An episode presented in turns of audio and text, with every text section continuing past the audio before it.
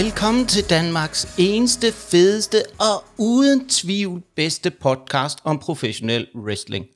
Og nu sidder jeg her i dag med en af de helt, helt store ikoner inden for dansk wrestling. Man kan jo nok sige en af grundpillerne, som har været med til at skabe dansk wrestling her de sidste mange, mange år. Jeg har været så heldig at få æren af at interviewe ingen ringer end Michael Fynne. To gange Bodyslam Tag Team Champion, en gang Bodyslam Champion, D P W Heavyweight Champion, D P W Lightweight Champion og W D K Champion. Velkommen til, Michael. Kæft en introduktion, men tak for det, men øh, det er godt at, det er godt at tale med dig, Nikolaj. Jeg har kun mødt dig en gang, som vi snakkede om før vi gik på The Air.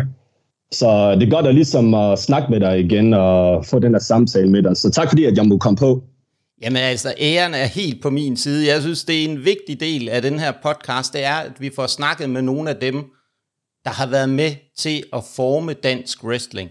Og det er, der er du jo helt oplagt for mig at snakke med. Jeg kan også huske, da jeg mødte dig første gang for nogle år siden inde i Pumpehuset i København.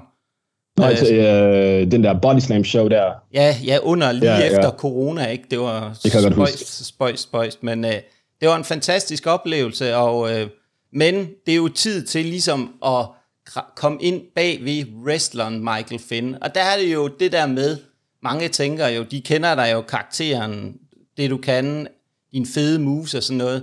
Men, men det jeg gerne vil vide, hvem er manden bag ved Michael Fynne? Altså, hvornår startede det hele med wrestling? Kan du ikke prøve at tage os helt tilbage til starten? Helt sikkert, det kan jeg godt. Um, altså, først og fremmest for dem, der ikke ved, hvem jeg er. Jeg er Michael Fynne. Jeg er selvfølgelig professional wrestler. Jeg er skuespiller, og jeg er rapper. Um, og så, når det kommer til wrestling, altså min introduktion til wrestling, det startede, da jeg var fem, vil jeg sige. Um, for at gøre en lang historie kort, jeg er født i Danmark. Min mor er dansker, min far er gambianer. Men så, da jeg blev fem, så flyttede vi til England, hvor jeg boede i Birmingham øh, i otte år. Og da jeg var fem til tretten, så flyttede vi tilbage til Danmark. Min, min introduktion til wrestling startede der, fordi at i England, som mange ved, så er wrestling meget, meget stor. Du ved, de har deres egen historie bag øh, kulturen i wrestling. De har deres egen kultur derovre for det. Men øhm, på tv, så var det meget, du ved, det viste meget W W F, lige før det blev W W E, og de viste næsten konstant på Sky Sports, de viste på øh, om lørdag morgen, og så viste det om mandag, tirsdag, onsdag, altså pretty much øh, hver dag viste det, og det var min introduktion dertil, men der hvor jeg først fandt en interesse for det, og blev bidt af det, det der jeg fik, øh, da jeg fyldte otte, så fik jeg Um, W W F Smackdown, Just Bring It for PlayStation to, og det var der faktisk, hvor jeg lærte selve wrestlerne at kende, ligesom hvad de hedder, og hvad en suplex er, og bla bla bla, og så efter det, så begyndte jeg også at se det, men den her gang var det, hvor jeg ligesom fulgte med i the storylines, uh, som jeg så også blev bidt af. Jeg blev meget bidt af, at de her atleter, de ikke kun var atleter, men de var også, du ved, entertainers, du ved, de De, de kunne uh, være gode skuespillere, nogle af dem, og, men så kunne de også godt være atletisk i ringen og fortælle en historie, både på mikrofonen og ringen. Så det var det, der bidte mig, og så har jeg haft lyst til at, at være wrestler faktisk lige siden. Jamen det lyder jo, det er jo rigtig, rigtig spændende, fordi jeg, det er meget sjovt, den der historie, for det er ikke første gang, jeg har hørt fra en wrestler, at det netop har været et uh, PlayStation-spil, der har, uh, der har ligesom har skubbet det hele i gang. Men det der med, hvad, hvad, var det, hvad lagde du mærke til, da du så wrestling der, i, da du boede i England i Birmingham? Hvad for nogle kampe sådan, tænkte, okay, ham der, det er sådan der, jeg gerne vil være som wrestler. Så hvem var din inspiration til wrestling dengang?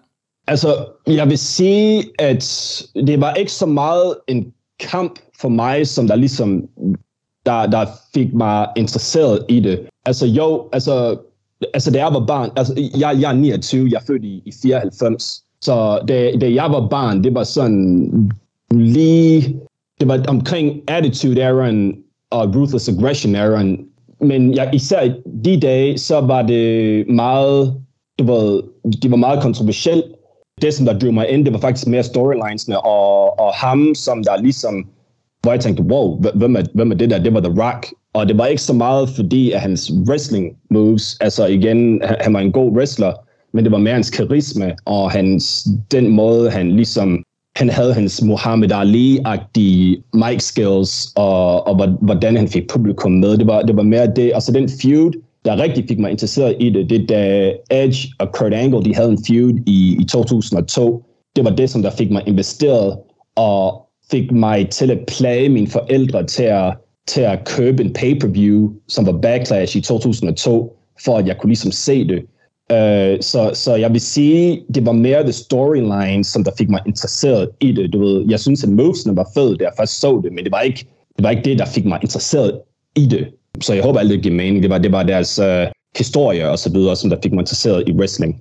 Jamen, jeg tror, du har fuldstændig ret øh, i forhold til det der med netop historien, og den der måde, du, du føler, at du bliver suget ind i en eller anden form for eventyr, og fuldstændig investerer dig i det. Altså, det kan jeg jo også selv skrive under på. Det er jo også det, selv den dag i dag, at det er noget af det, jeg også øh, lægger meget mærke til, når jeg kigger på wrestling, det er, fortæller de en god historie, både når de er i ringen som wrestler, men også uden for ring. Men nu sagde du der, at øh, du plagede dine forældre om at få fat, eller at de skulle købe det her pay-per-view. Hvordan, altså, hvordan lykkedes det der egentlig at overtage din øh, mor eller, og far omkring det her? Altså, det, det, det lykkedes mig selvfølgelig, det var at plage meget, men det lykkedes mig også, at det var, altså, generelt set, så var det sådan meget, altså, jeg, jeg, jeg kommer fra en familie, som der, der lærer os, du ved, at du skal arbejde for at, for at få noget for en belønning, hvis det giver mening. Så du ved, mit arbejde, det vil være ligesom, at jeg vil selvfølgelig sørge for at gøre mine lektier, og så hvis der var nogle chores her og der, som jeg skulle gøre, så du ved, fik jeg det som belønning. Det var ikke hver gang, de købte pay-per-views for mig, fordi at det, det er ikke billigt. Du ved, det her, det var før The W W E Network. Du ved, pay-per-views i England for det meste, det kostede femten pund på det tidspunkt.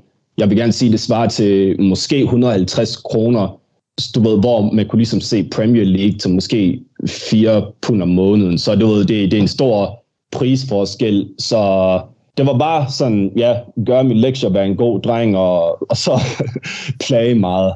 Jamen, jeg tror, uden at sige for meget, det lyder lidt ligesom øh, det, som mange andre børn også har gjort i forhold til at få noget igennem hos deres forældre.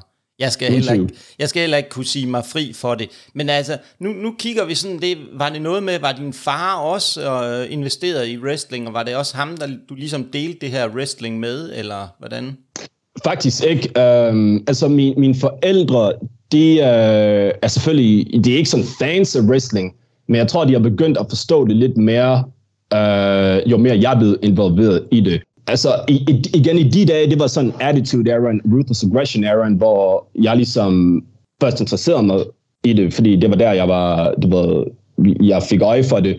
Men jeg kunne huske, i de dage, selvom de synes, at det var, det var cool, at jeg interesserede mig i det, så synes de, at, at meget af det var, var fjollet, og det var der også sådan, ligesom de storylines, var dengang. Og jeg tror måske, som mange forældre måske tror, så tror de bare, at du ved, det var en fase. Altså, alle sammen i min skole i England, øh, de, de var pretty much fans af wrestling. De vidste alle sammen, hvem Steve Austin og, og The Rock var, og, og alle de der. Så det er sådan, alle sammen var fans af det. Så det var mere, du ved, mine venner, som jeg havde det her øh, fælles interesse med.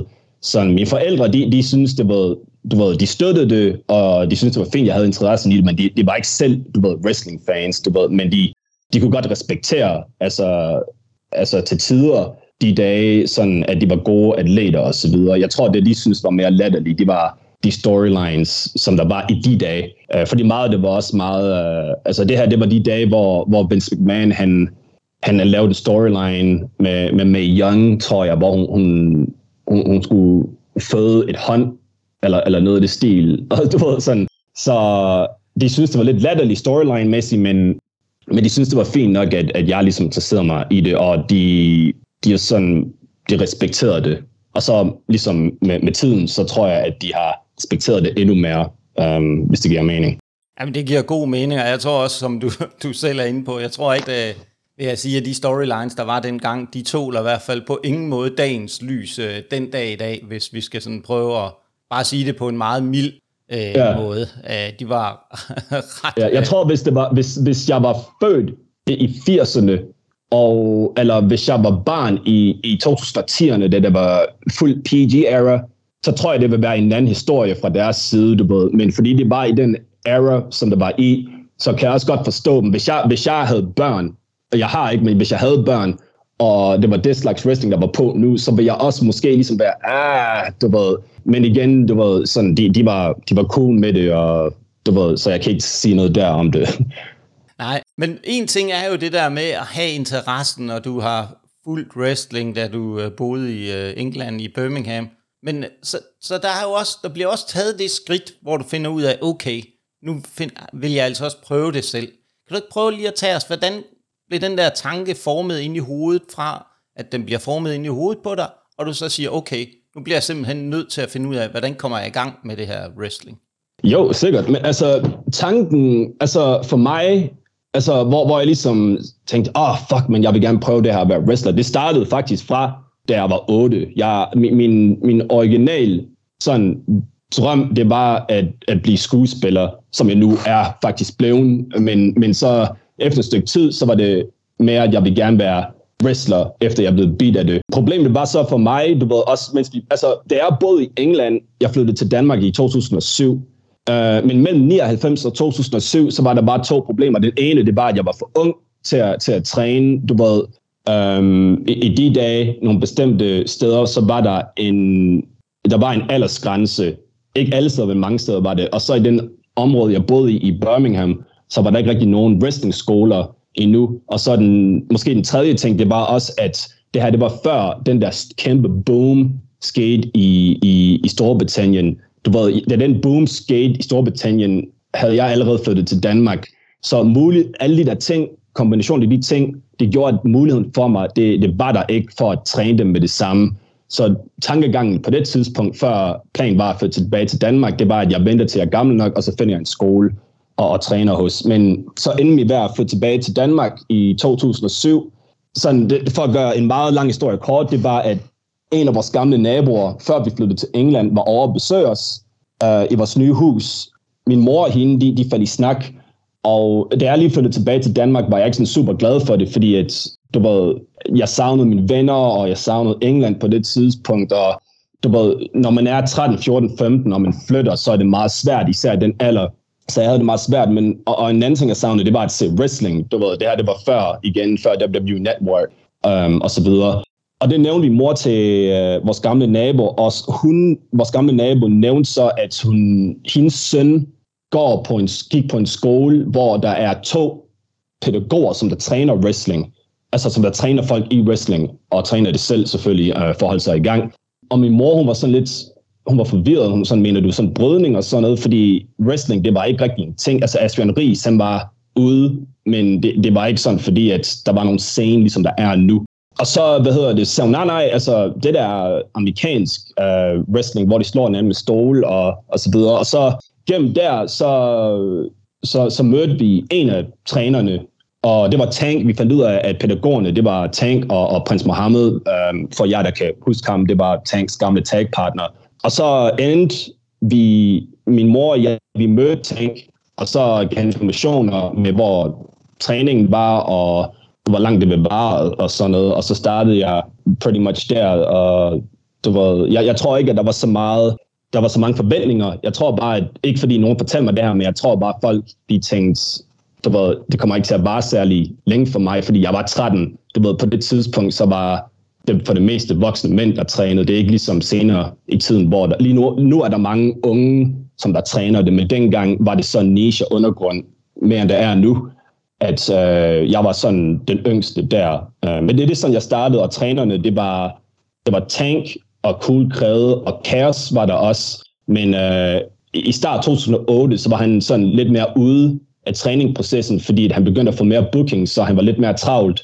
Så primært var det sådan Tank og Cool Kred, som der, du ved, uh, broke me in. Men, men det er jo også uh, super fedt, og hvordan, altså, hvordan var miljøet, og hvor mange var I der, da du kom til træning der første gang? Kan du ikke prøve at fortælle os lidt om din aller, aller første træning? Helt sikkert. Altså, jeg vil sige sådan, min allerførste træning, så jeg vil sige, det var okay, mange mennesker, du ved, det, der, jeg kunne huske som om, der var, der var en del i den første træning der. Uh, I de dage, så um, de trænede hver søndag, og så senere blev det også søndag og onsdag, og så om søndagen kan jeg huske, at vi ville altid sådan varme op med fodbold, bare for at få varme og så videre. Og så efter det, så ville vi gå øh, ned til hallen, der var nedenunder, øh, og så træne øh, wrestling, men det var på modder. Vi havde ikke, øh, vi havde ikke øh, ringen der øh, på det tidspunkt, eller det havde vi faktisk aldrig. Og så kan jeg huske, at altså, vi gik igennem nogle, nogle op- opvarmninger, hvor at, øh, det var ikke særlig svært for mig, fordi at jeg, jeg, er, jeg var allerede i gang fysisk. Du ved, jeg har dyrket taekwondo og, øh, og så videre, så det, det hjalp mig lidt med opvarmninger og, og med de basale ting, som, som ligesom med footwork og så videre. Um, jeg var ret øm efter, øh, fordi, altså forstår mig ret, det var på modder, og du ved, selvom man ligesom bomber på modder, hvis sin krop er ikke vant til at gøre det der, så får man lidt hovedpine i starten. Um, så jeg var ret øm dagen efter, og um, du ved, men, men det var sådan, det var, så det var, det var meget basalt, og jeg tror også, du ved, at, at Cool Kred og Tank og Chaos, de var meget, de, de vidste godt, hvad jeg kunne gøre, var meget limited, fordi jeg var den yngste der, og så der, der var en grund til at ligesom gå all out endnu, så du ved, det, det var en stille og rolig proces, og det var en meget uh, simpel, basal træning for mig den, den første dag, du ved, hvor man bare lærer de basale ting. Men derfra, alle kender jo det savnomspundne tv-program, eller YouTube-program, hedder det Fake or Break. For der gjorde ja. du jo også din entré. Kan du ikke prøve at fortælle lidt om din uh, første gang, du var til Fake or Break? Hvordan det kan det jeg sagtens.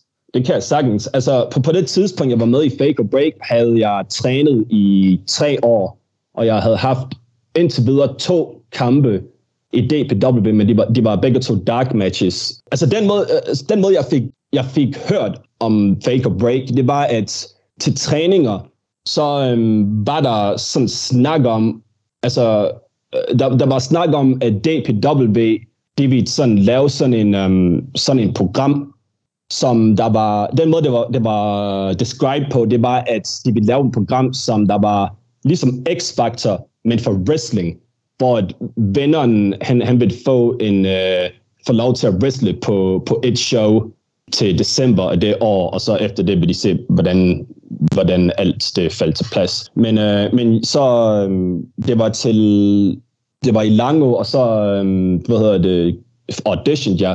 Du ved, der var sådan, og det kan man se på YouTube, der var sådan en audition, som vi skulle igennem, hvor vi skulle lave en promo på Chaos, og så lave nogle drills og sådan noget, og så ville de vælge, hvem der skulle være med. Um, så det var sådan, jeg, jeg kom ind i det. Og så fik jeg selvfølgelig anden plads. Det var mig og F N i finalen. Uh, Nitro Green var også med i, i den første sæson der. Men uh, det endte med at være mig og, og Lunico var også med. Men det endte med at være mig og F N i finalen, hvor han uh, fik flest stemmer end mig. Og, men selvom jeg fik anden plads, så du ved, jeg gjorde det godt nok til, at du ved, D P W vil, vil bruge mig igen. Uh, det samme som de gjorde med, med Nitro Green og, og Lunico senere hen ad vejen og så videre. Så det, det var sådan, Fake or Break var min sådan for alvor indgang ind til D P W og så videre. Nu, nu er jeg sikker på, at der under Fake or Break, vi kun så en, et lille, en lille del af alt det, der foregik til den træning. Kim Kjærstad, han ville jo i hvert fald gerne have det til at se hårdt ud. Var det så hårdt, som det ser ud? Eller så ud? Uh, altså, det, jo, jo, altså det var det. Det var ikke fordi, at, at du ved, da de slog for kameraen, at det var sådan ligesom øh, nemmere øh, øh, eller noget, men selvfølgelig, når kameraerne er på, så, så ved alle sammen godt, altså Michael Madsen vidste, mister Pay-Per-View vidste godt, og Chaos vidste, at okay, nu skal vi sådan ligesom være, jeg vil ikke sige i karakter, fordi de var sig selv, men du ved, de vidste godt, at de skulle sådan spille mere dommeragtigt. Og træningerne, de, øh, altså, de, de var selvfølgelig hårdt, Uh, da kameraen var på, og øhm, hvad hedder, jeg vil sige, der var måske på en måde mere pres på altså deltagerne. Jeg kan ikke tale for, jeg kan ikke tale for Nitro og Lunico og, og, og alle de der, men for mig så kunne jeg godt mærke, der var mere pres på, da kameraerne var på, fordi at, men det der, man vidste, at konkurrencen, det er ligesom virkelig gældt uh, og, og var i gang, uh, især med alle de der challenges, vi skulle gøre og så videre. Uh, men, men nej, for at svare dit spørgsmål, sådan, det, det var ikke fordi, at du ved, det var nemmere, da kameraen var ikke, ikke rullet øh, og, og så videre. Um, så nej. Nej, nej, men det må alligevel have været noget, der har været med til at styrke også din øh, lyst til at blive ved med wrestling. Altså ligesom at kunne se, at du havde noget, du kunne tilbyde. Du havde et eller andet, som i hvert fald andre, der havde langt mere erfaring end dig selv, kunne se noget jo, jo. i. Og så var det jo også, på en eller anden måde, synes jeg, den, det fake or break, der var dengang, det var jo en, en stor, stor samling af mange af dem, som jo stadigvæk wrestler yeah. den dag i dag. Ja, altså jeg vil sige, jeg vil sige, at sådan, altså nu ved jeg ikke hvordan, jeg ved ikke om det stadigvæk er en konkurrence, så konkurrencen, det er meget som måske tre, fire eller sæsoner eller sådan noget, men jeg, jeg vil sige, at selvom et, du ved, det var på nogen måder lidt fjollet, altså et program, så vil jeg sige, at altså hvis, hvis man sådan kigger på måske, jeg ved ikke, de, jeg ved, at Ravn var på den anden sæson, han fik også anden plads, men Men på den første sæson, så vil jeg sige, sådan, hvis man kigger på, hvem der var med der, altså, så hjalp det sådan meget. Altså, jeg ved, du ved, nogle gange så bliver jeg stadigvæk genkendt fra Fake or Break. Um, og så, det gjorde også nok til at, ligesom at hjælpe, på det tidspunkt, hjælpe øh, ligesom karrieren til at starte på nogen måde. Sådan. Altså, selvfølgelig skal man selv også sætte arbejden ind, men du ved, altså, jeg, hvem kom på den første sæson? Der er mig, F N, Nitro Green, Lunico, Martin Miguel, han rister så ikke mere, men du ved, altså, du ved, det, det, det, sådan mange, altså nogle af dem, som var med i den sæson, de er stadigvæk hængende nu og, og veteraner og, og gør det godt i dansk wrestling, lige meget hvilken forbund det er i. Så du ved, så jo, uden tvivl, så jeg tror, at sådan alle de der, de vil, sådan mig selv og alle dem, jeg nævnte, vil have gjort det godt i dansk wrestling uden fake or break. Jeg vil ikke sige, at det fake or break, der sådan gjorde, at du ved, vi, vi blew up, altså, eller ikke blew up, men ligesom, øh, du ved, fik bookings og så videre, fordi et, du ved, det er det ikke, så man skal også selv sætte arbejdet ind, men øh, jeg vil sige, det hjælper på nogle måder i, at fans, de kan genkende, du ved, nogle gange nogen af os derfra. Og så er det også sjovt at kigge tilbage på nu, sådan, hvor vi alle sammen var rookies dengang, og hvor langt vi er kommet siden da. Um, du ved, så, men det er længe siden, jeg selv set det, men... Jeg må også indrømme, jeg har også set det et par gange. Jeg synes stadigvæk, det er altid det der interessant med den del af det, fordi det er en del af dansk wrestlings historie, og med til at fortælle yeah. noget om, hvad der egentlig blev lagt i at arbejde dengang også, hvad der gør nu, yeah. fordi det har jo ikke ændret sig, der er jo et fake or break her igen lige om lidt, så, så, men det er jo noget helt andet, men en ting er jo også det der med, så gik du i gang med, at du blev wrestler, brugte du noget af det, du lærte til fake or break, i forhold til at, ligesom at definere din wrestling-stil i ringen, hvad for en, altså vi kommer til at snakke her lidt senere om karakteren Michael Fynne, men sådan ligesom at få blive lidt mere klog på, hvem skulle du være som wrestler, hvilken stil vil du bruge?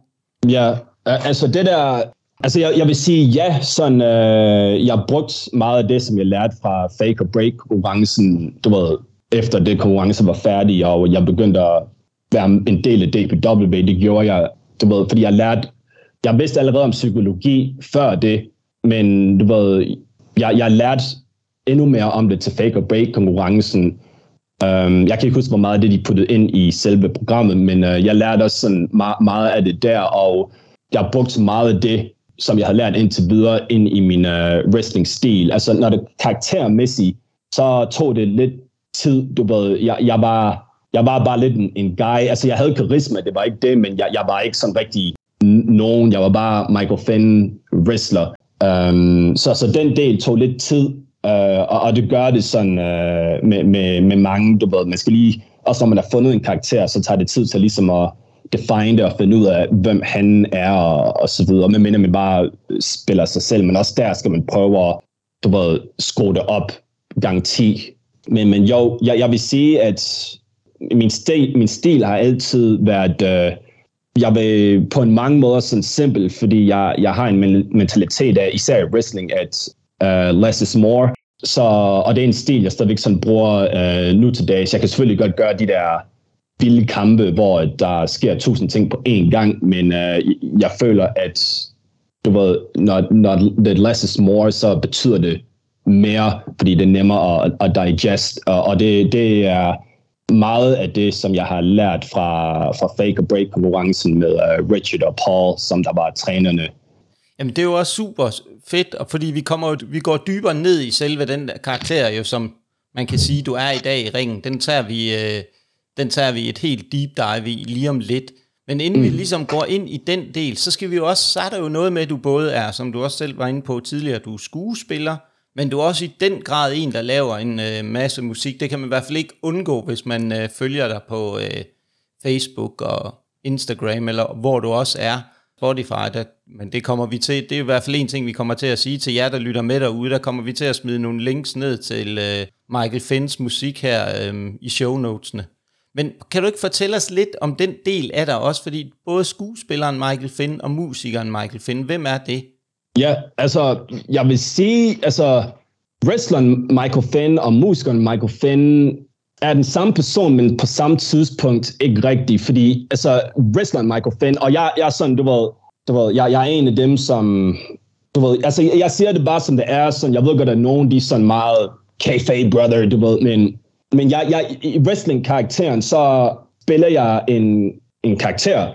Du ved, altså den del, jeg har taget fra virkeligheden, fra musiksiden og puttet det ind til wrestling-karakteren, det er, du ved, de begge to er rapper. Den eneste forskel, det er, at i wrestling-karakteren, så er han sådan lidt mere selvfølgelig animeret, og øh, han... snakker på en bestemt måde, og siger main masser af gange, og han er sådan larger than life, uh, og har en stor personlighed, hvor, at, og så du ved, er han også lidt en, en idiot. Og så i, i musikeren Michael Fynne er sådan, du ved, der er forskellige lærer til, hvordan jeg er der, fordi det kommer også meget an på, hvad det er, jeg rapper om og, og snakker om. Du ved, det, det, det er meget uh, forskellige ting, hvor du ved selvfølgelig i wrestleren, som mange kan se, så er han på et bestemt måde, øh, hvis det giver mening. Og så med, med skuespillerdelen, der er det selvfølgelig, du ved, jeg, jeg er meget ny, altså jeg, jeg blev professionel skuespiller sidste august, og det er en stor, også en stor grund til, hvorfor jeg ligesom træder væk fra wrestling i, i sådan næsten et år, fordi at, at det ligesom tog over. Øh, du ved, det er min fuldtidsjob, jeg er fuldtids skuespiller, det er det, jeg lever af. Um, men der vil jeg sige, at der er sådan lidt ligesom wrestling-karakteren, i det sens, at jeg ikke har spillet den samme karakter lige, lige nu, men i det sens, at jeg, jeg spiller en karakter, obviously, jeg skuespiller. Det eneste forskel er, at du ved, jeg kommer til at spille forskellige karakterer, jeg kommer ikke til at kun spille den der get high bad guy-person der, så du ved, de spiller alle sammen ind hand in hand, fordi ligesom i wrestling, i skuespil, så skal man tage en lille, har jeg lært, jeg er stadigvæk en rookie i den verden, men jeg har lært, at man tager altid en lille del af sig selv, for, for, for du ved, godt eller ondt. Man tager en lille del af sig selv i den rolle, og putter det ind i den rolle, man skal spille der. Så på en måde er de alle tre meget forskellige, men på samme tidspunkt meget ens. Um, det er det bedste måde, jeg kan forklare det på. Men det giver jo super god mening, fordi du har jo gjort det, som man ser i hvert fald mange fra W W E gør.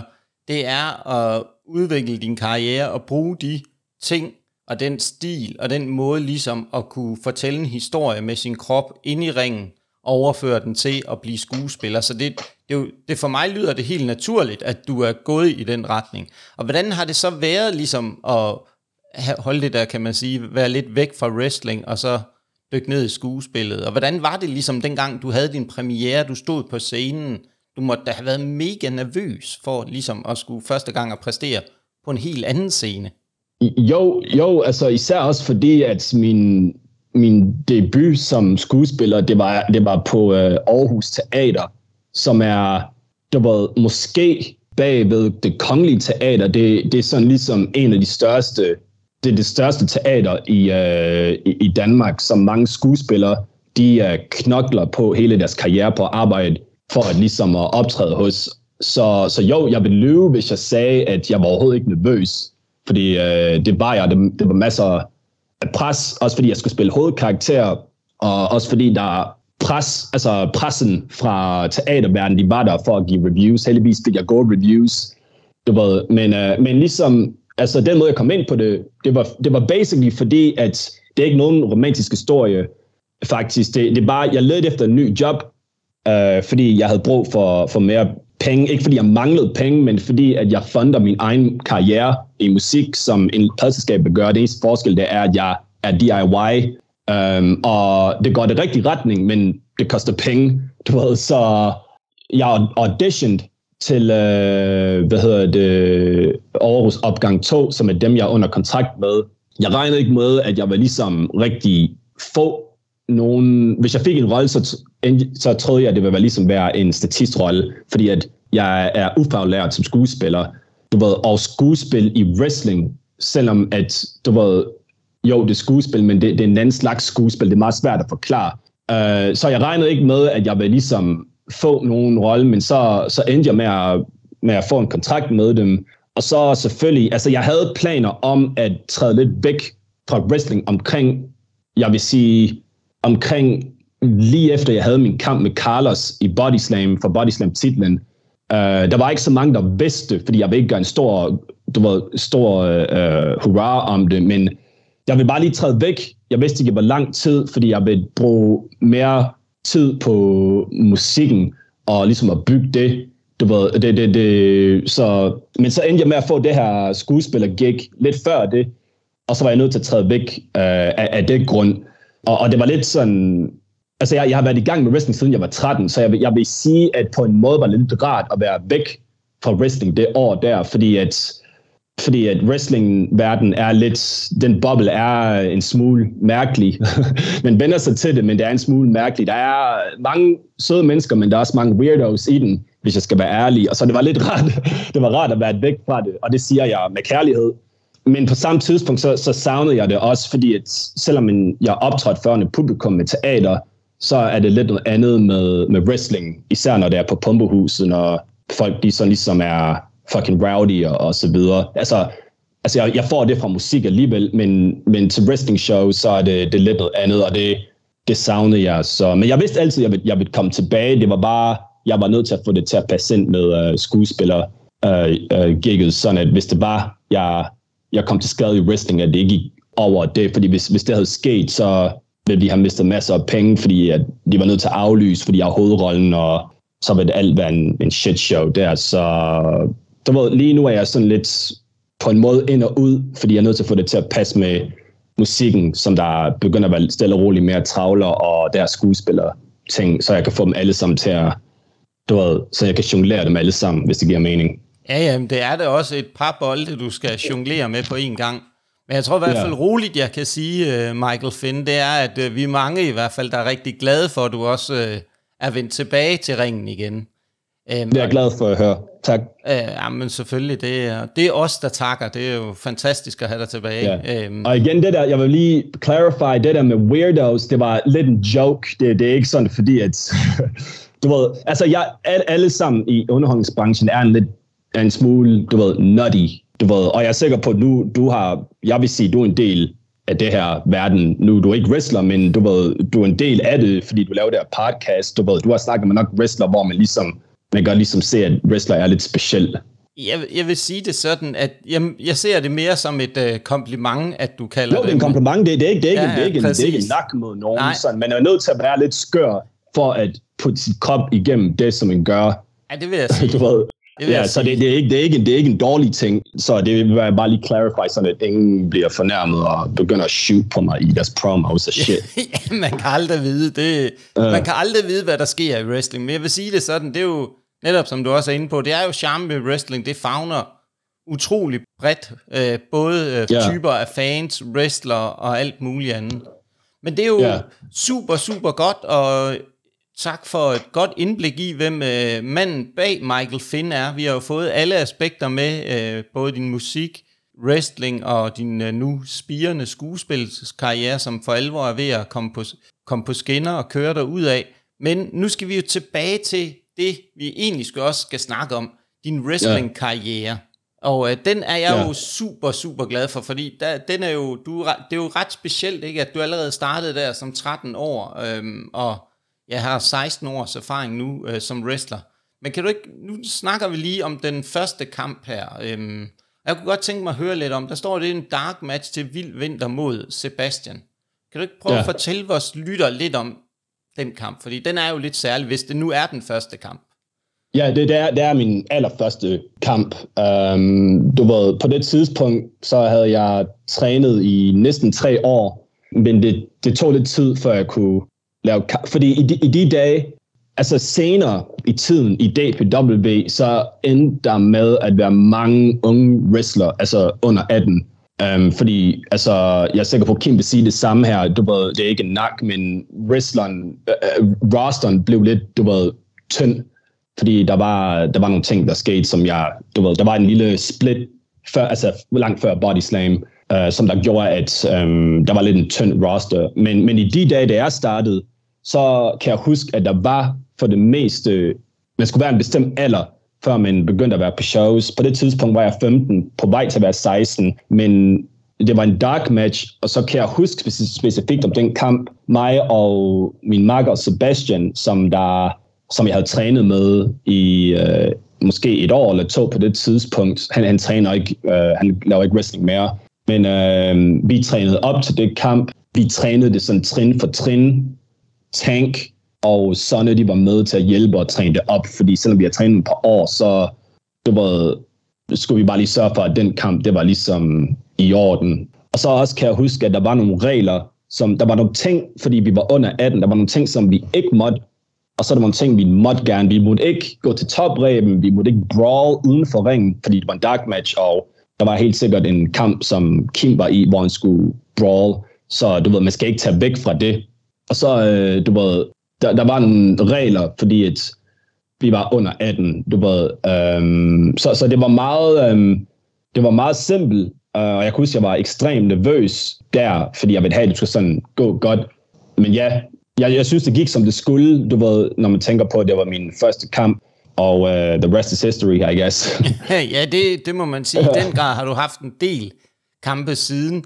Men hvad, hvad, kan du ikke prøve at fortælle den der, hvordan fik I aftalt finishet på matchen og så videre? Ja, øh, øh, altså det var, vi fik selv lov til at bestemme, hvem der skulle vinde eller ej, fordi der var ikke, der var ikke nogen storyline, det var bare en kamp. Vi endte med at så have en rematch i showet efter, som også var en dark match. Men vi, vi, vi sagde bare, okay, ja, fordi jeg var heel, og øh, Sebastian var face, og så... Øh, jeg kan ikke huske, hvordan vi aftalte, men vi, vi var enige om, at vi synes, det er fint, at han vinder. Og det, det, det er noget, vi selv fik lov til. Sådan, det var ikke fordi, at D P W de sagde, at du ved, han skal vinde den her, og fordi at bla bla bla. Du ved, der var en storyline, så vi bestemte det selv. Og så øhm, kan jeg huske, at vi gik meget forsigtigt igennem kampen. Du ved, Tank og Sonne, de var der til at sørge for, at det gav godt psykologisk mening. Og Tank og, og Sonne, de havde masser af input øh, og hjalp os med det. Også fordi de var sådan managers i kampen. Tank var manager for Sebastian, og Sonne var manager for mig.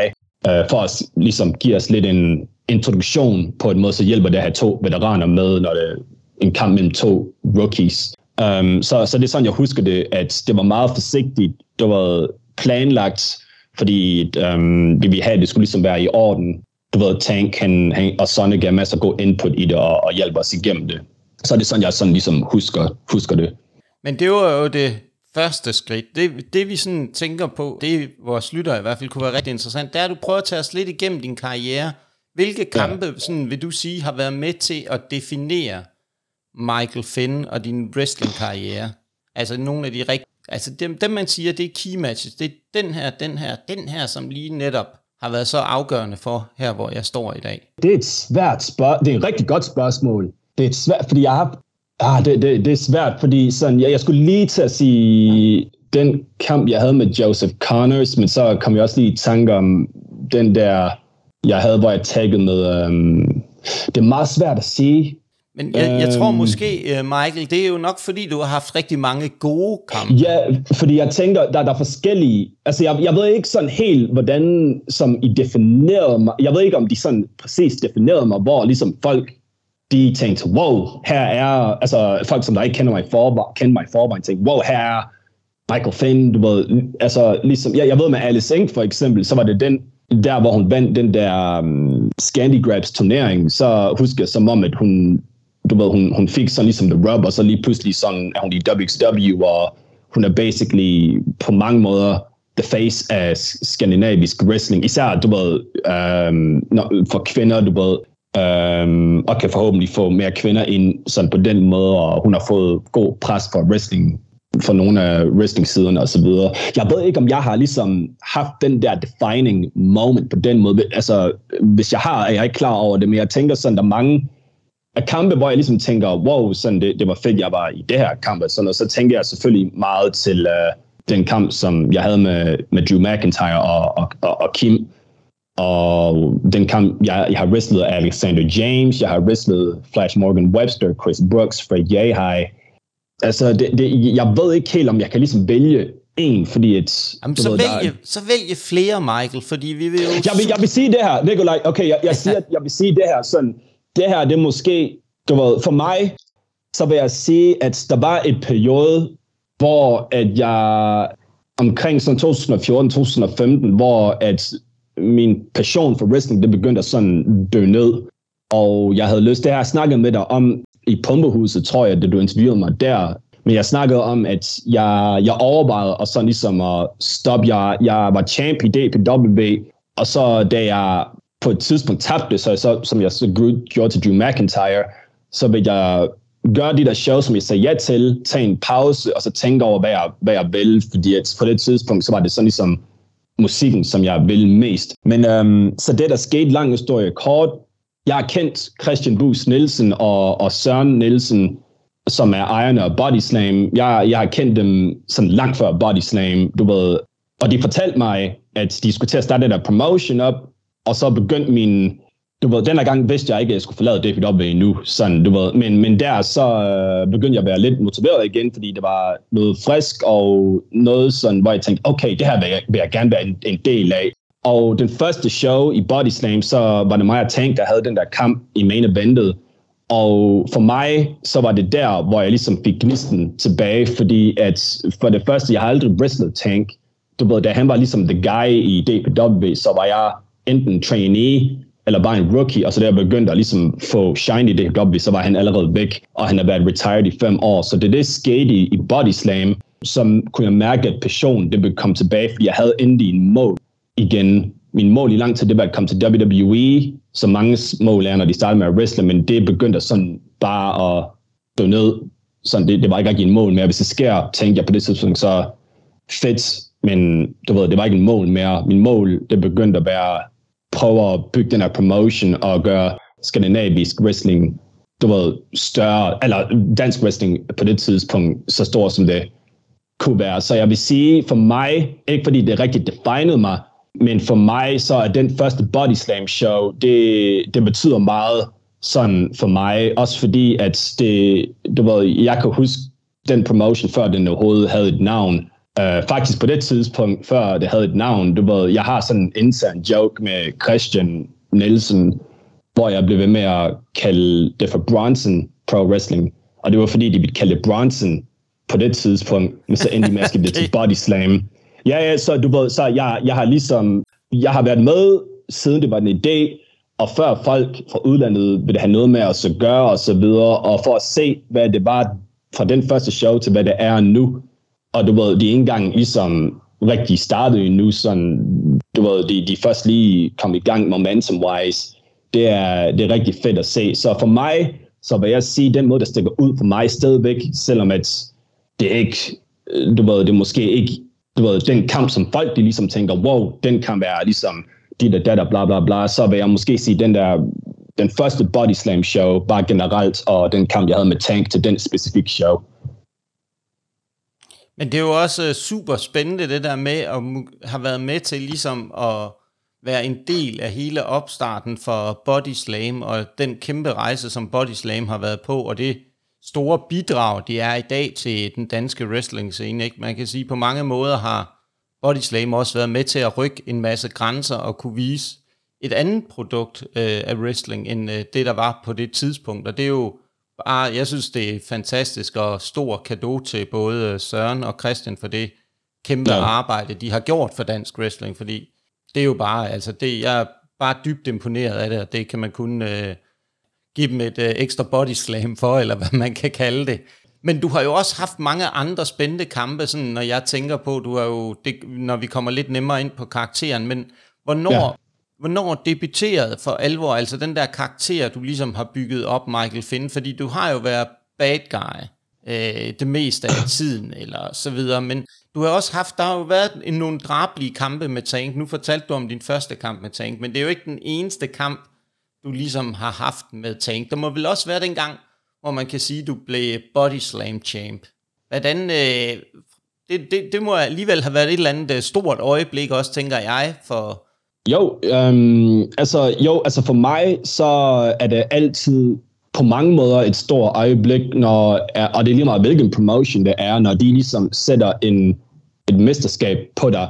Fordi at, altså, jeg, jeg er ikke en af de personer, som der er, altså, jeg ser det som det er, selvfølgelig, du ved, wrestling, det er et work, du ved, det, jeg har ikke rigtig slåsset mod nogen for at vinde nogen belts, så jeg er ikke en af de personer, som der ligesom skriver ned på mit C V eller noget, eller på sociale medier, åh, oh, jeg har været tidligere bodyslam champ, du ved, sådan, det, der betyder det ingenting for mig, fordi jeg har ikke, jeg har ikke rigtig vundet det, ligesom i en film, når man spiller politibetjent, og man skyder nogen, og man vinder en trofæ, så man ikke rigtig vundet en trofæ, men lader som om, man har gjort det. Men når det er sagt, der hvor det betyder meget, det er, at bookeren, promoteren, han har tillid i at sige, okay, her, du, ved, du, er, du er vores guy, vi, vi tror på, at du kan ligesom bære det her titel, og øhm, du ved, og øhm, føre os frem på, på en måde. Sådan. Fordi der... Når man får et, et mesterskab, så er det af to grunde. Den ene, det er for at enten derfor elevere den person, man sætter billedet på.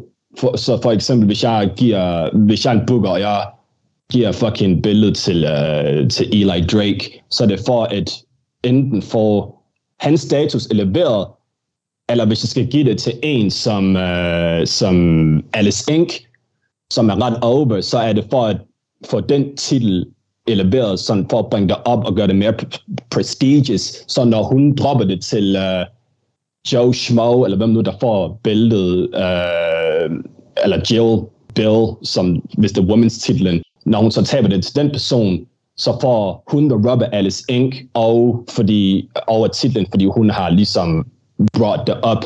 Så på, det er der, hvor det ligesom betyder noget, så det betyder meget for mig, at øhm, de gav titlen for mig. Det var så ikke meningen, at jeg skulle...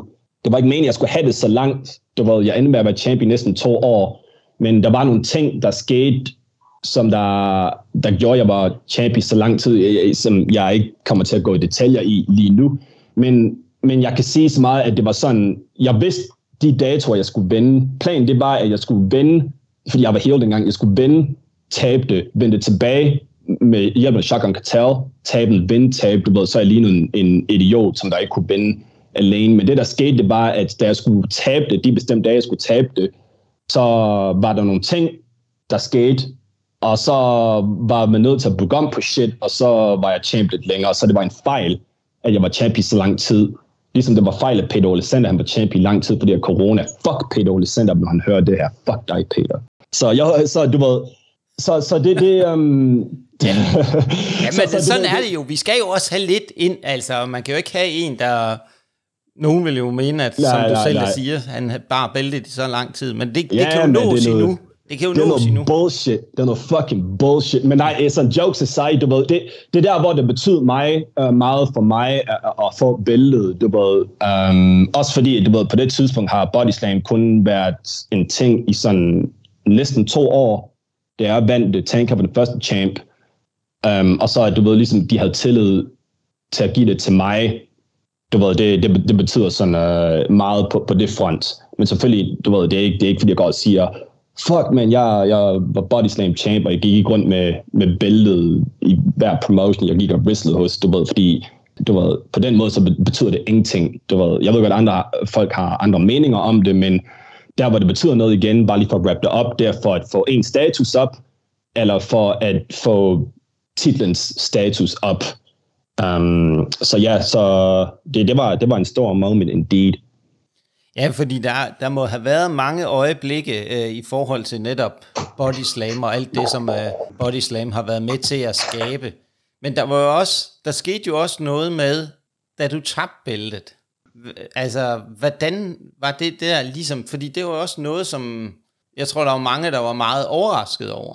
Øh, jo, over, over, over, hvem jeg tabte til, at bare tabte. Nå ja, måske, øhm, altså, altså på det tidspunkt igen, sådan, det var start, hvad, to tusind nitten, jeg tabte den, jeg havde været haft den til siden ligesom april af to tusind og sytten, så jeg tror bare folk, de havde sådan ligesom var vant til, at jeg skulle være champ endnu længere måske. Jeg, jeg ved det ikke, du ved. Um, men det kan også godt være, at der var en overraskelse på grund af, at jeg tabte til, du ved, Peter Olisander. Han var, han var ikke rookie på det tidspunkt, men du ved, han var ikke sådan... Det, det var ikke fordi, han, var, han havde det erfaring, som måske Rick Dominic, øh, nu nævner jeg bare folk, der var på roster på det tidspunkt, som Rick Dominic eller Emeritus eller Tank, du ved, de har. Um, men, men, men du ved, jeg, jeg, jeg kan huske, at jeg snakkede med Christian, altså mens jeg var champ, øh, jeg snakkede med Christian Nielsen om, at du ved, hvem jeg skulle tabe det til på et tidspunkt, og det var vigtigt for mig, at jeg tabte til en. Altså for det første, så ville jeg, ville jeg have, at det skulle være en dansker. Du ved, der var engang snak om nogle bestemte navne, jeg skulle tabe det til, men øh, så blev det ikke til noget heldigvis, og det var, det var folk, som der allerede, som ikke havde brug for billedet. Ikke fordi, at det ikke fortjente det, men fordi, at de var allerede made guys. Du ved. Men jeg sagde sådan, at jeg, jeg vil gerne tabe det til en, som har brug for det, i det sens i, at vi vil ligesom lave, gøre flere stjerner. Og, og jeg følte, Peter, han, han passede meget perfekt, fordi at for det første, så havde han... rigtig god karisma, og jeg føler, at hvis man skal være the top guy, og det er lige meget hvilken bælte man har, hvis man skal være the top guy, så skal man kunne snakke på en mikrofon og sælge billetter og så videre. Det er ekstremt vigtigt, og Peter, han er rigtig god til det. Han er naturtalent til det. Um, og så oven i det, så synes jeg bare også, han var klar, og så oven på det, du ved, hvis jeg skal sådan putte en ekstra lær på det, du ved, da Bodyslam startede, så var der masser af ex-D P W guys, du ved, fordi et Du ved, Bodyslam var en ny promotion, og Peter, han var en af de første, som der var homegrown Bodyslam-talent. Du ved, hans karriere, det, det startede i Bodyslam. Du ved, han, han havde ikke været andre steder før det.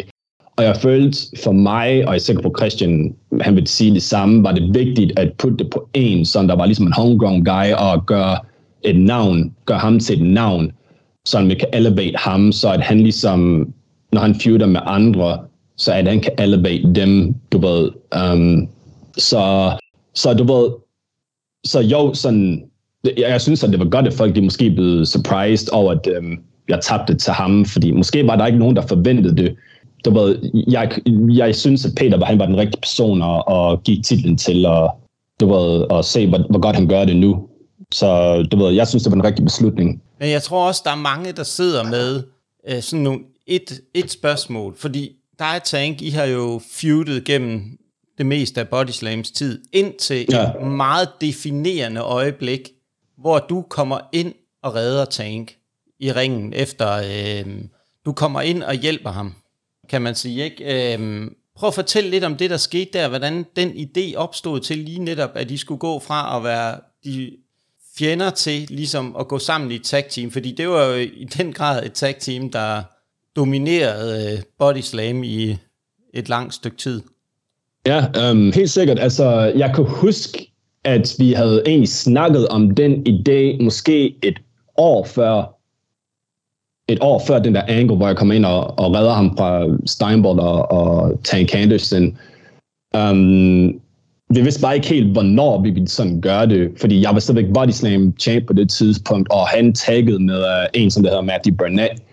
Så vi skulle bare lige få det til at ligesom klikke, men vi synes, at vi havde altid ideen om, at, at det ville være fedt at gøre en tag team med, med to singles wrestlere, som der, du ved, der, det er ikke meningen, vi skal være i en tag team, men de får det somehow til at lykkes alligevel.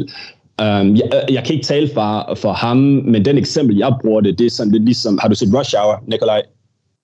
Og Jackie Chan og Chris Tucker. Det, det skal Nå, man det lige meget, men, men det er sådan, de, de, to, de to fuldstændige, de to fuldstændige sådan, uh, forskellige mennesker, og de, de skændes, og de er sådan lidt, lidt ligesom en, et gammelt ægtepar. Og det var den idé, vi havde sådan, du ved, der var mig, der var med tre solbriller, som der elsker rapmusik, og elsker damer, og tænker kun på damer og penge, og så der Tank, som er den ældre herre, som der er...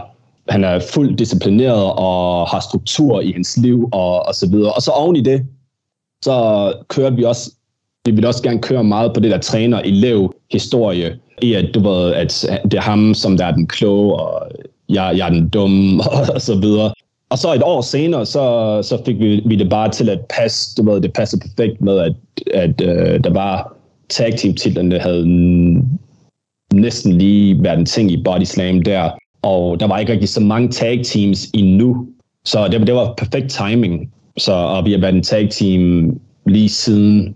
Ja, fordi I har jo, øh, nu kan man sige, nu er der noget tid siden I ligesom har været væk, ikke, øh, i forhold til den del, og du har været væk på grund af skuespil og sådan noget, men og det er jo det, der er jo mange kampe sådan, men hvis vi skal prøve at tage nu, øh, har vi snakket meget om Bodyslam og de kampe, du har haft der, og du har mm.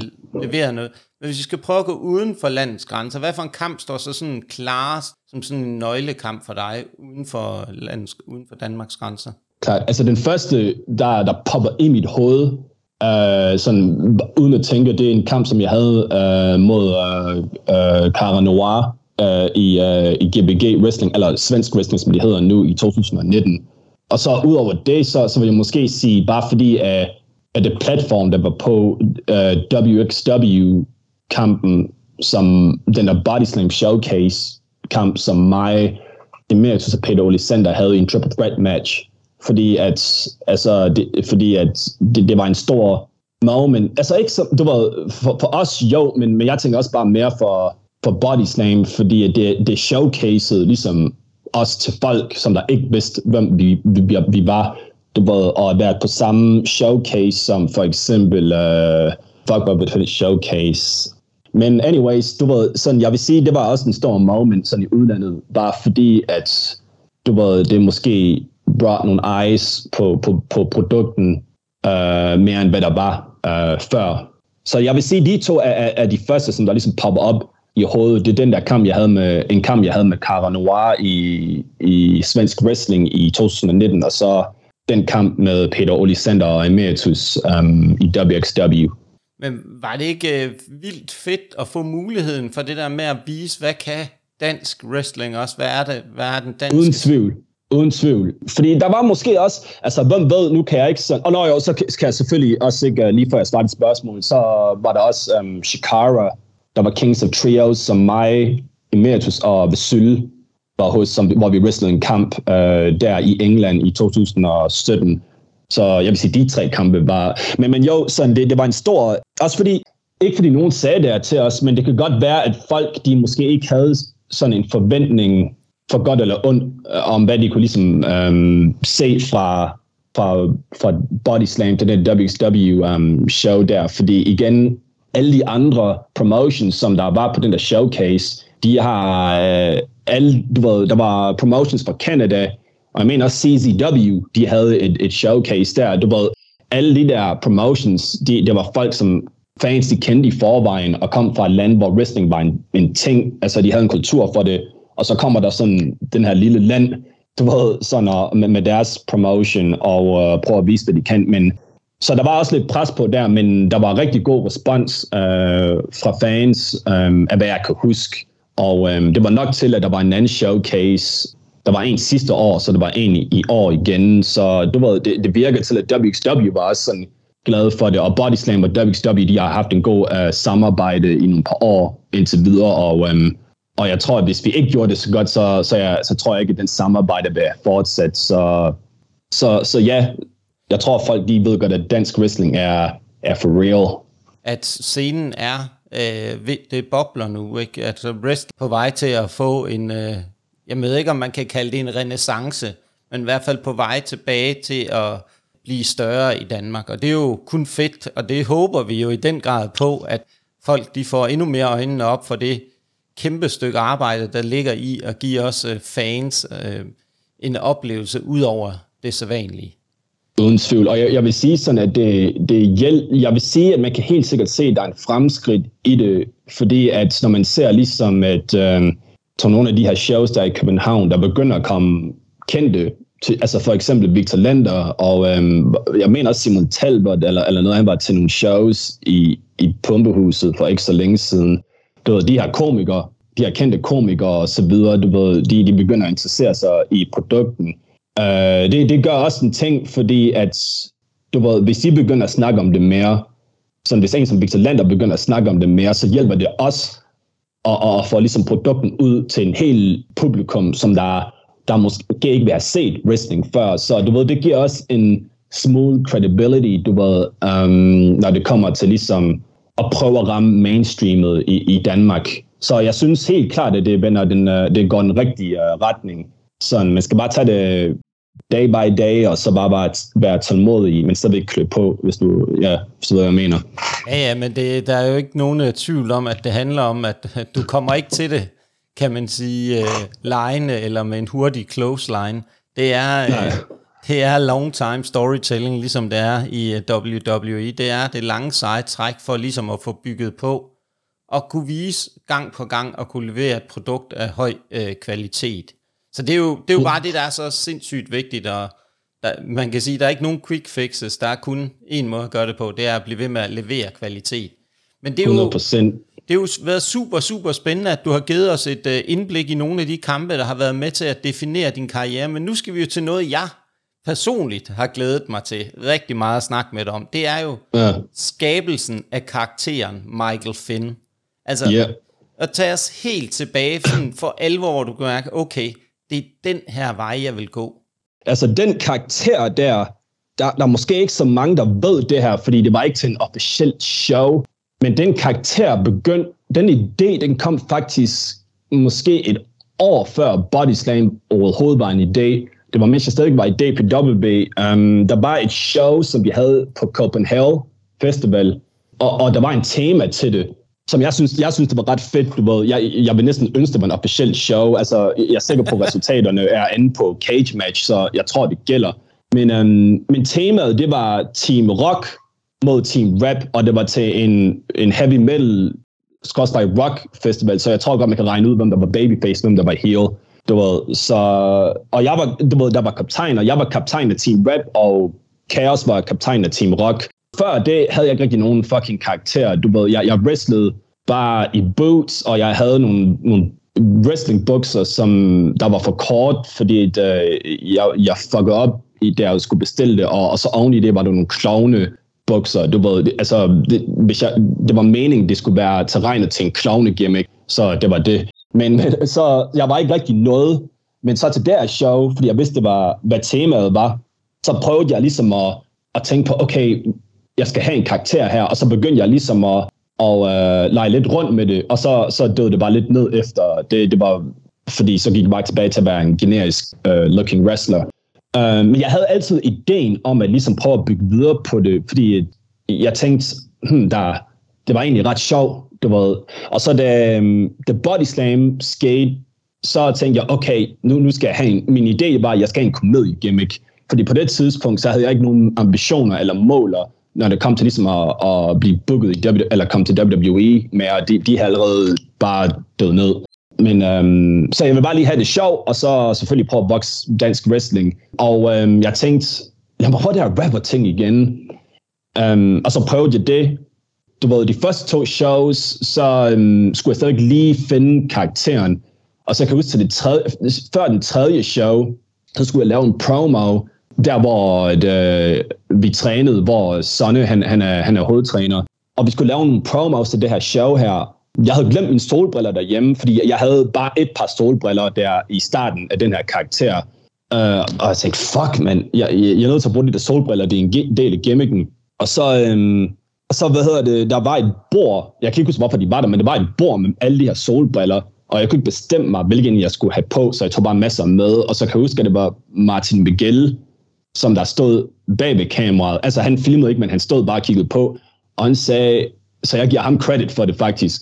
Han sagde, ved du hvad, det kunne være sjovt, det hvis du puttede alle de her solbriller på. Fordi du ved, jeg, jeg, har, jeg har dreadlocks, så jeg kan ligesom få dem til at sidde fast der.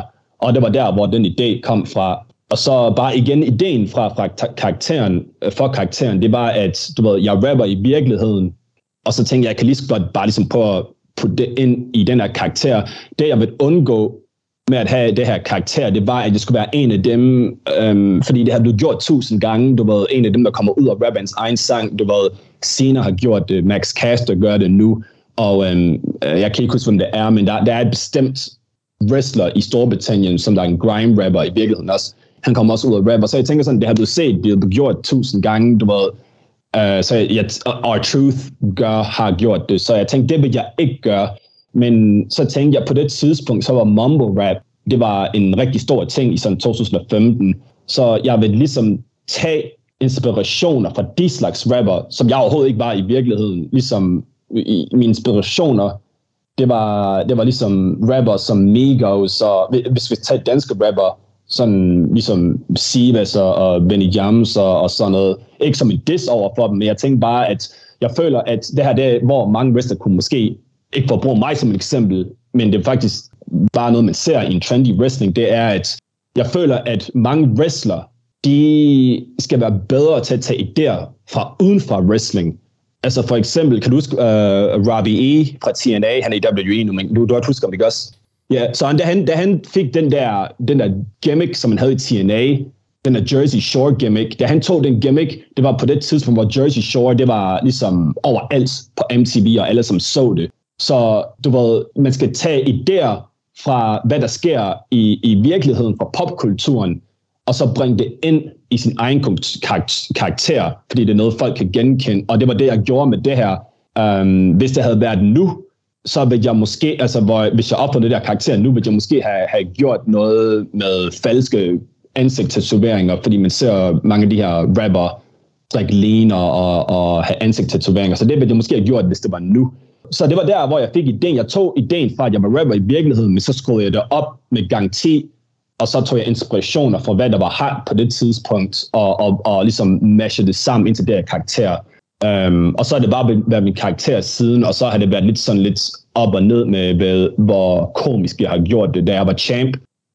Um, så, så tonede jeg det selvfølgelig lidt ned. Man skal sådan ligesom... Man skal sådan ligesom variere med, hvornår man skal være seriøst, og hvor man skal være wacky. Du ved, um, shout out til Jackie. Um, du ved, så man skal ligesom variere det. Du ved, så det går meget op og ned med det, men, men, men jo, så det var sådan, jeg, jeg, jeg kom op med den karakter, og det tog lidt tid at ligesom finde ud af, hvad det rigtigt var, men um, det, det var sådan, det hele startede, og uh, det er sådan, det startede, man, turn up. Men, men nu, nu er der jo mange af de ting, som vi, der er meget karakteristisk ved den karakter. Der er jo ja. Hashtag bless, the get high bad guy. De to fraser, hvordan opstod de ligesom i forhold til, at du fik, og fik, hvordan fik du dem knyttet til dine karakterer? Ja, altså det der, det der, de der øgenavn, sådan ligesom the get high bad guy og Judge Dredd og de der ting, det var ikke noget, som jeg selv fandt på. Det var noget, jeg vil gerne sige Michael Madsen, det var ham, der fandt på det. Du ved, han, han gav mig bare alle de her øgenavn, og så så jeg bare rock med dem siden, du ved. Så jeg, jeg giver ham, og måske også Christian Nielsen, han, han gjorde noget sådan. Så det var der, de kom fra. Så der, det der hashtag bless ting, det, det kom bare fra, at øh, nogle gange så var jeg lavet sådan nogle posts på Instagram, ikke om noget specifikt, men øh, det var mere bare for ligesom at gøre, gøre grin af nogle af de der unødvendige hashtags, som man ser mange influencers bruger på Instagram. For eksempel, jeg vil nogle gange lave et story, hvor jeg øh, filmer mig, indspil eller producerer musik, og så vil jeg sige, du ved, I'm in the studio working, man, og så hashtag studio life, hashtag bla bla bla, hashtag bless og bla bla bla. Og så det der hashtag bless, det, det brugte jeg bare mere og mere som et joke. Du ved, det var ikke, det var ikke noget, som jeg ville føre videre ind til noget overhovedet. Men så lagde jeg mærke til, at folk, de begyndte, altså de fans, som jeg har, de begyndte at bruge det selv, og jeg så, at der var begyndt at være nogle traction, og øhm, også, også en anden ting, men der var jeg ligesom tænkt, okay, der skal jeg begynde at bruge mere ofte, selvom det ikke giver nogen fucking mening, men fordi det er catchy, det var, at der, der er folk, som jeg ligesom, til shows også, men også sådan bare folk generelt, som jeg kender, de sådan øhm, sagde hele tiden, hvorfor skrev det det der hashtag bless, og det vil ligesom hele tiden sige hashtag bless til mig til shows um, som fans og sådan noget. Og så tænkte jeg, okay, jeg ved godt, det er en dum fucking phrase, og det er skørt, men folk lægger mærke til det. Og så tænkte jeg, du ved, jeg, jeg gør det til en phrase, du ved. Og det, det er sådan, det der, det der hashtag bless shit, det, det blev en ting, du ved. Det startede bare som mig, der googlede rundt med det, og så, og så gjorde det til en, til en ting, fordi folk, de lagde mærke til det. Og det ville være dumt af mig ikke at, at ride med det, hvis, hvis folk, de sådan ligesom lægger mærke til det, og øhm, du ved, jeg bare giver slip. Ja, jamen, det er jo klart nok, det er bare meget, øh, det er meget interessant, hvordan de der ting opstår, fordi de opstår jo meget sådan, kan man roligt sige, ud af ingenting, næsten. Ja. Øh, som du, øh, du, som du også helt klart er inde på. Ja. Men en af de ting, som jeg jo også er super nysgerrig på i forhold til din karakter, hvordan kom du på din finisher? Til wrestling-træninger, altså der bare var en trainee, og sådan før min første kamp, fordi det, det har altid været min finisher. Det var, at øhm, du ved, igen, du ved, jeg var en af de yngste, og min krop var ikke færdig udviklet på det tidspunkt, fordi jeg var sådan start teenagealderne. Det var, at nogle gange, da vi skulle træne nogle moves, som der involverede, jeg skulle sådan løfte folk, som der var mange gange tungere end mig, eller hvis jeg skulle sådan bruge en finisher til en kamp, altså til en træningskamp, som vi, vi hele tiden vil gøre til, til slutning, for at vi kan ligesom forbedre på det, og så vil Tank og, og Cool Kred ligesom give feedback på, som gør det her bedre, og det her gjorde det godt, og bla bla bla. Um, det, det var, du ved, fordi at jeg, det var bare nemmest for mig at, at bruge en R K O og ikke løfte nogen, som der ligesom var meget tungere end mig, fordi de var voksne mænd. Så, så var det bare den, jeg gik med. Og så, um, jeg kan huske til den første show der, uh, eller undskyld, den første kamp, jeg var med, jeg, jeg gjorde også med Sebastian. Der var det sådan, at jeg tænkte over, hvad skal jeg bruge som finisher og sådan noget. Og så kan jeg ikke huske, om det var, det var måske både Tank og Sonne, hvis jeg... Hvis jeg husker rigtigt, jeg er ikke sikker, om jeg husker rigtigt, det kan godt være, det ikke passer det her, men jeg føler som om, at de siger, at du, du bruger ofte den der R K O til, til, til kampene her til træning, hvorfor bare ikke bruge den? Uh, og så tænker jeg, okay, det, det gør jeg. Og ideen, det var altid, at jeg vil bare bruge det i et stykke tid, indtil jeg fandt en ny finisher, men nu har jeg brugt det i, i tretten fucking år, at, at, du ved, at jeg er bare ligesom stuck med det. Um, det, er, det er dog noget, som jeg stadigvæk overvejer. Jeg ved ikke helt, hvornår, men jeg overvejer måske at få en anden finisher på et tidspunkt i fremtiden. Jeg vil ikke sige, at det, det er i morgen, jeg finder på det. Men, men det er bare, du ved... Og grunden til det, det er, fordi jo, det er en effektiv finisher, alle som genkender det, men det er sådan, alle som gør det fucking nu. Ligesom en, en superkick. Du ved, jo mere folk gør det som finisher, så betyder det mindre og mindre. Så det er sådan lidt... altså. Du ved, jeg overvejer måske at finde en ny finisher, hvis og hvornår det giver mening. Men indtil videre, så har det været min finisher, og det, det startede faktisk bare fordi, at jeg var en femten-årig dreng, som, øh, som der trænede med voksne mænd, og ikke kunne løfte dem. Men, så det var sådan, det var sådan jeg, jeg endte med at få det som finisher. Men det er jo også netop det, fordi nogle gange, når du kigger i dag øh, i wrestling, ikke, så er der nogen, der har en finisher, hvor man godt ved, jamen den går ikke mod, når de skal møde nogle større fyre. Altså nogen, der er yeah. meget større end dem selv. Men det er jo netop det med, hvis du kan lave en cutter rigtigt og sælge den ordentligt, så kan du jo lave den på alle, uanset størrelse. Lige præcis. Og det er det sådan, jeg, jeg holdt bare ved det, fordi det var nemt at gøre på alle. Det er bare, bare, bare problemet. Det er, at du ved, det er så nemt et move og populær move at bruge, at alle sådan, du ved, de gør det. Også, også en anden grund til, at jeg ligesom skifte, det var bare lige hurtigt sige, det er, fordi jeg ser mange kampe på indie-shows. Ikke, ikke noget, jeg har set specifikt i, i dansk wrestling, vil jeg bare lige clarify. Men... Men bare generelt i indie wrestling, så ser jeg de her motherfuckers gøre en cutter, og så pinde modstanderen, og så sparker den ud. Altså, altså, og de bruger cutten som en signature. Og så hvis, hvis der er ligesom en, der bruger det som finisheren i hovedkampen, så er det sådan lidt, hvad fuck, du ved, nu betyder det ikke rigtig noget. Det er ligesom, det, det, det svarer til, hvis, hvis nogen de bruger en superkick som en signature i en kamp, og en sparker ud i opening-kampen. Og så Shawn Michaels kommer på til sidst, og han bruger det.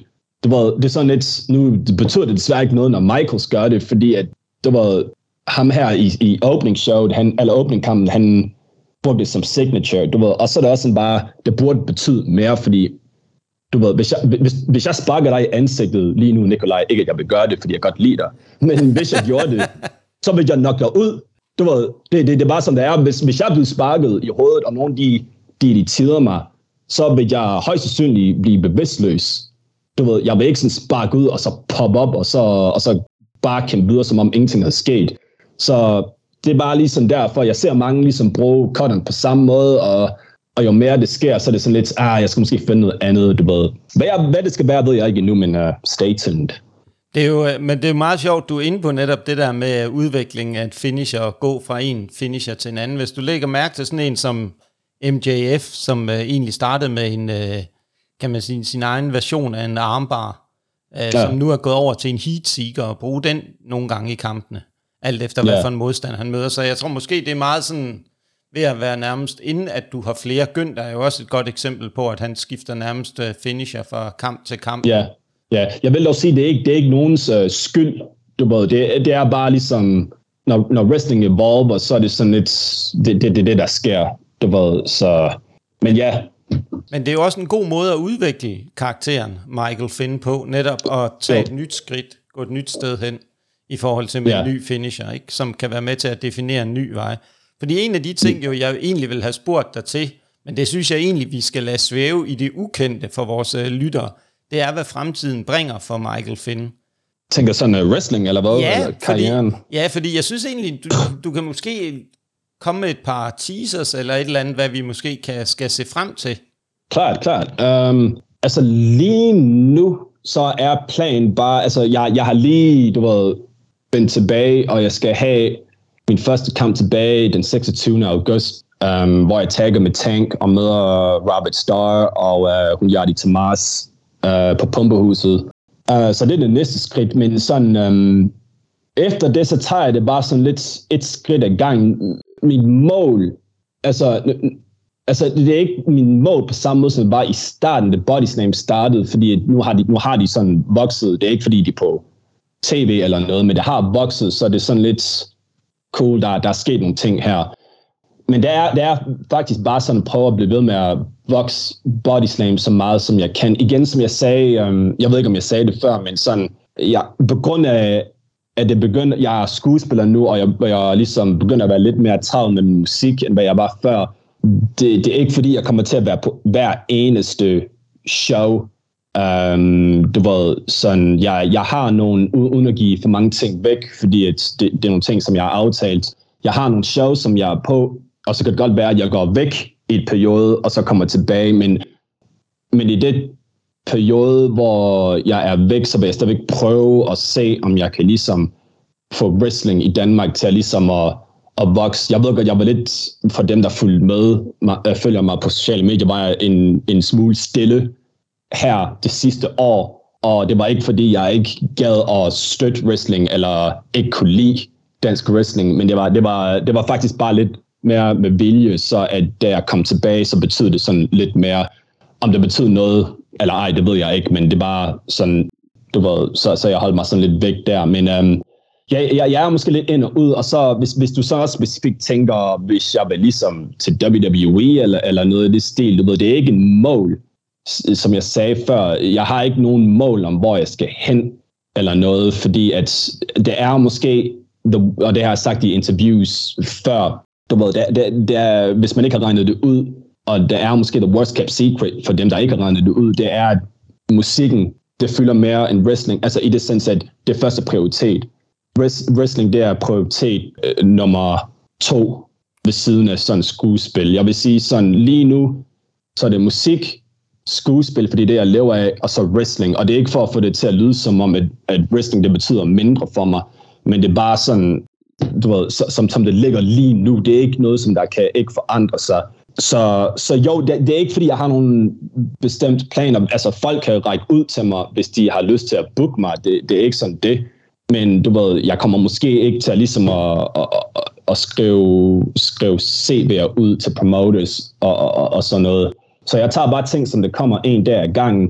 Og så forhåbentlig, nu vil jeg ikke sådan give så meget væk, men forhåbentligvis ting, det går efter plan i skuespillerkarrieren og musikkarrieren.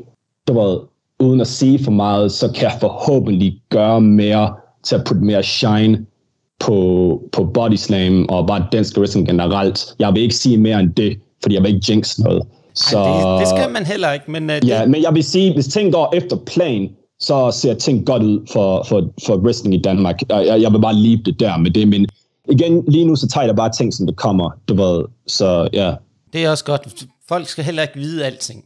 Altså, nej, det skal der skal være noget at glæde sig til. Men det kan være, at du bliver den danske udgave af Brock Lesnar, du dukker op til de store kampe i eftertiden. Ja, og, og så kan alle, alle de der fucking fulltimers, som der wrestler to gange om måneden, de kan sådan komme ind og sige, åh, part-timerne er tilbage, sådan, du ved. Så, så er der det, du ved. Præcis, præcis, præcis. Men det, det er også godt, at vi får en i dansk wrestling, Michael, som er, kan man sige, sådan unik. Når han dukker op, så ved man, så er der noget i gære.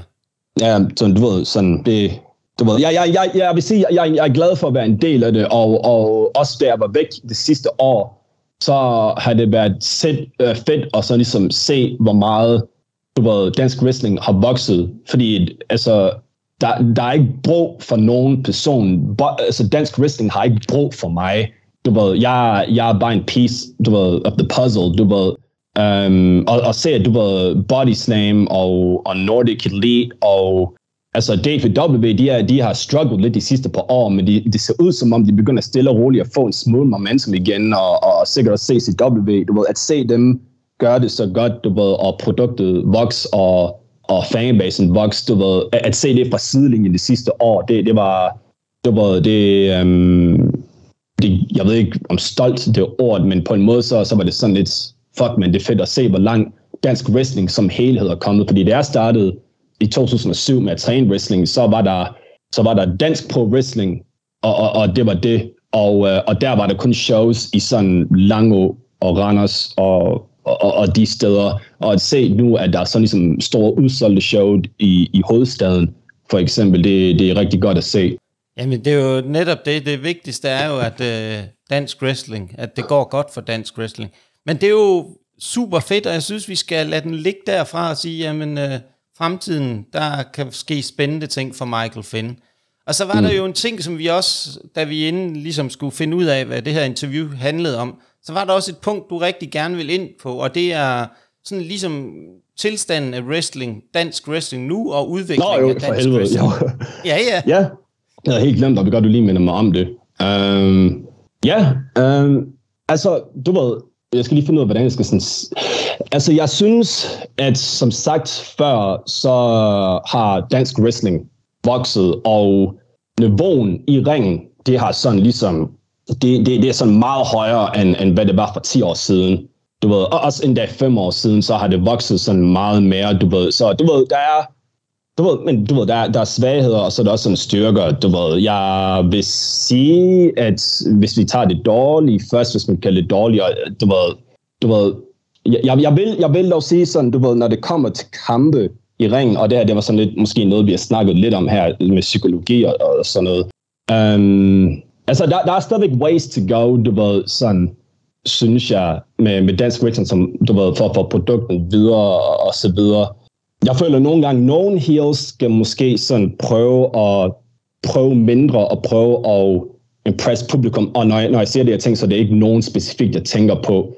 Men øhm, jeg føler nogle gange, at dansk wrestling, sådan især hvad jeg har lagt mærke til, mens jeg har været væk, de prøver sådan måske lidt at impress internettet lidt for meget i det sens, at de prøver at lave en femstjerneskamp hver gang, og det er ikke helt så nødvendigt. Og så oven i det, så du ved, jeg føler også, at når det kommer til promos, som vi snakker om før, det der med, at, ligesom, at folk, der bliver fans for første gang, de lægger mærke til personligheder og sådan noget. Jeg føler, du ved, der skal arbejdes lidt på, på, på den del der, du ved, med, altså, folk ligesom Pete Phoenix og Peter Olisander, de er naturtalenter. Ikke alle, som kan bare gøre det fra det get-go, du ved. Men jeg føler nogle gange, at, du ved, at det, det mangler lidt, du ved, sådan, alle sammen at, at gå i ringen, synes jeg, for det meste. Men jeg føler bare lige, der er brug for det der lidt mere, der var work på, på mic'en. Fordi jeg, jeg ser nogle folk ligesom på, på nettet, når de prøver at være, når de bruger deres pro-wrestler-account, ligesom lidt kommentar, in character, og, og, og sådan lave en gimmick der. Men så, der, her er det nogle specifikke, jeg tænker på. Ikke, ikke én person, men nogle personer, du ved. Men så når de laver promos i ringen, så, så falder det flad, og de kan måske ikke engang lave promos, fordi et, du ved, det er sådan lidt... Hvis du skal gøre det på sociale medier, skulle du også kunne gøre det på, på mikrofonen.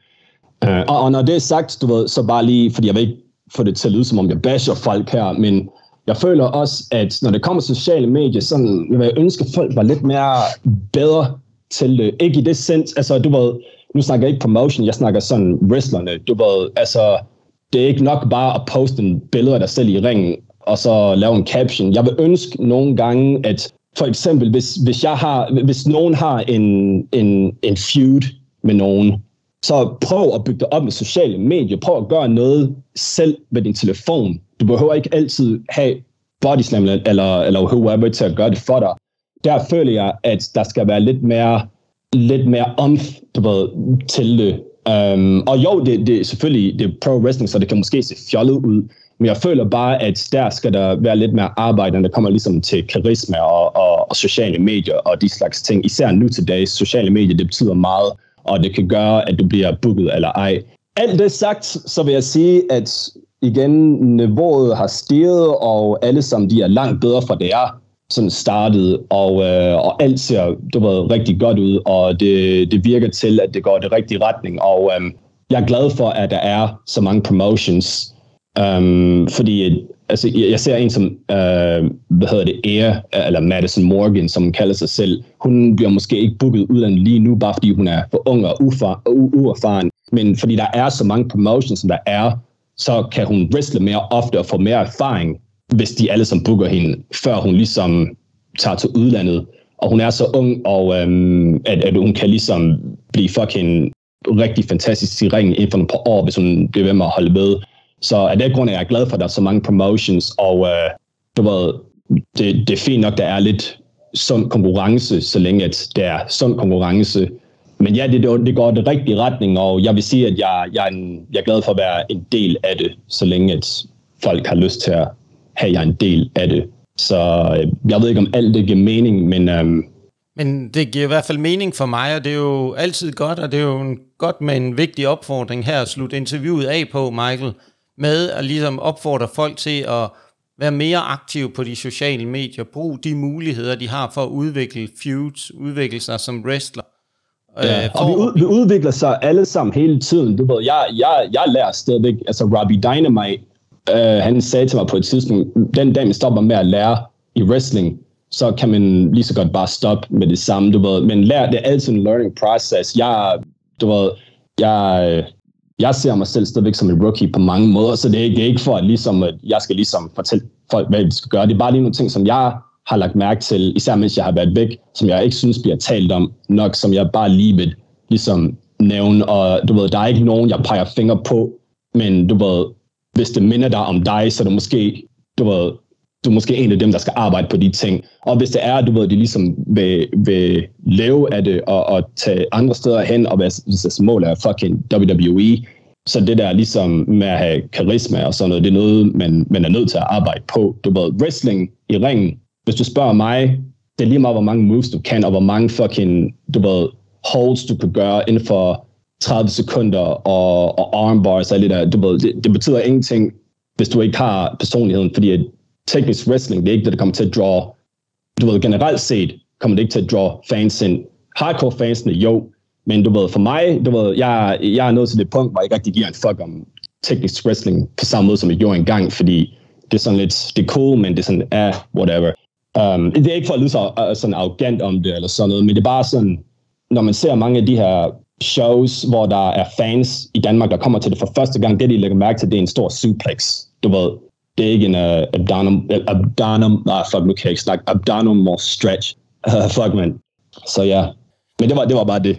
Men jeg tror også, at øh, det er jo, vi kan jo blive ved i evighed og snakke om, øh, om det her. Der er jo stadigvæk meget at snakke om wrestling, både for dit vedkommende og dansk wrestling generelt, men jeg kan i hvert fald sige, for mit vedkommende har det været en kæmpe, kæmpe fornøjelse at have dig med. Og, øh, Tusind tak. Og det er... Øh, Det er noget helt sikkert, vi sætter stor pris på i podcasten, at du har taget dig tid til at fortælle om din udvikling og din rejse som wrestler gennem Bodyslam og alle de andre forbund, D P W og hvor du ellers har været, og så til ja. Hvor du står nu og hvad der så sker i fremtiden. Men normalt så plejer jeg jo at tage det, have det sidste ord i de her, men jeg synes faktisk, du skal have lov til, Michael, at ligesom slutte podcasten af på med det, du har lyst til at sige til Wrestling Danmark, eller... Nå, nej, nej, sådan lidt, du... du Um, jeg ved ikke, følg mig på sociale medier. Uh, jeg er snabelag Michael Fynne, sådan alle steder, Facebook, Instagram, Twitter. Jeg kommer ikke til at bruge Twitter. Jeg bruger Twitter meget sjældent, og nu hvor Elon Musk, han er ligesom fucket det op, kommer jeg måske til at bruge det mindre, men jeg er på Twitter, på Facebook, på Instagram, um, TikTok, YouTube. Jeg er pretty much over det hele. Så, så ja, men nej, sådan, du, jeg synes, du skal få det sidste ord, sådan du, du skal du vil keep the tradition going. Du vil, Jamen uh, tak, jeg, tak jeg for det.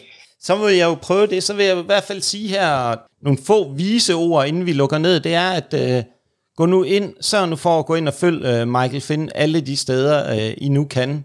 det er en fornøjelse at følge ham. Han er aktiv øh, på samtlige medier. Han laver også noget super fed musik, og måske er der noget rigtig, rigtig spændende i vente til øh, fremtiden. Hvem ved? Og skuespil, wrestling. Vi må se. Der er i hvert fald øh, noget, der ligger og koger lidt under overfladen. Så, øh, og den sidste ting, vi lige vil opfordre alle til, husk nu, at wrestling, det skal opleves live. Yeah.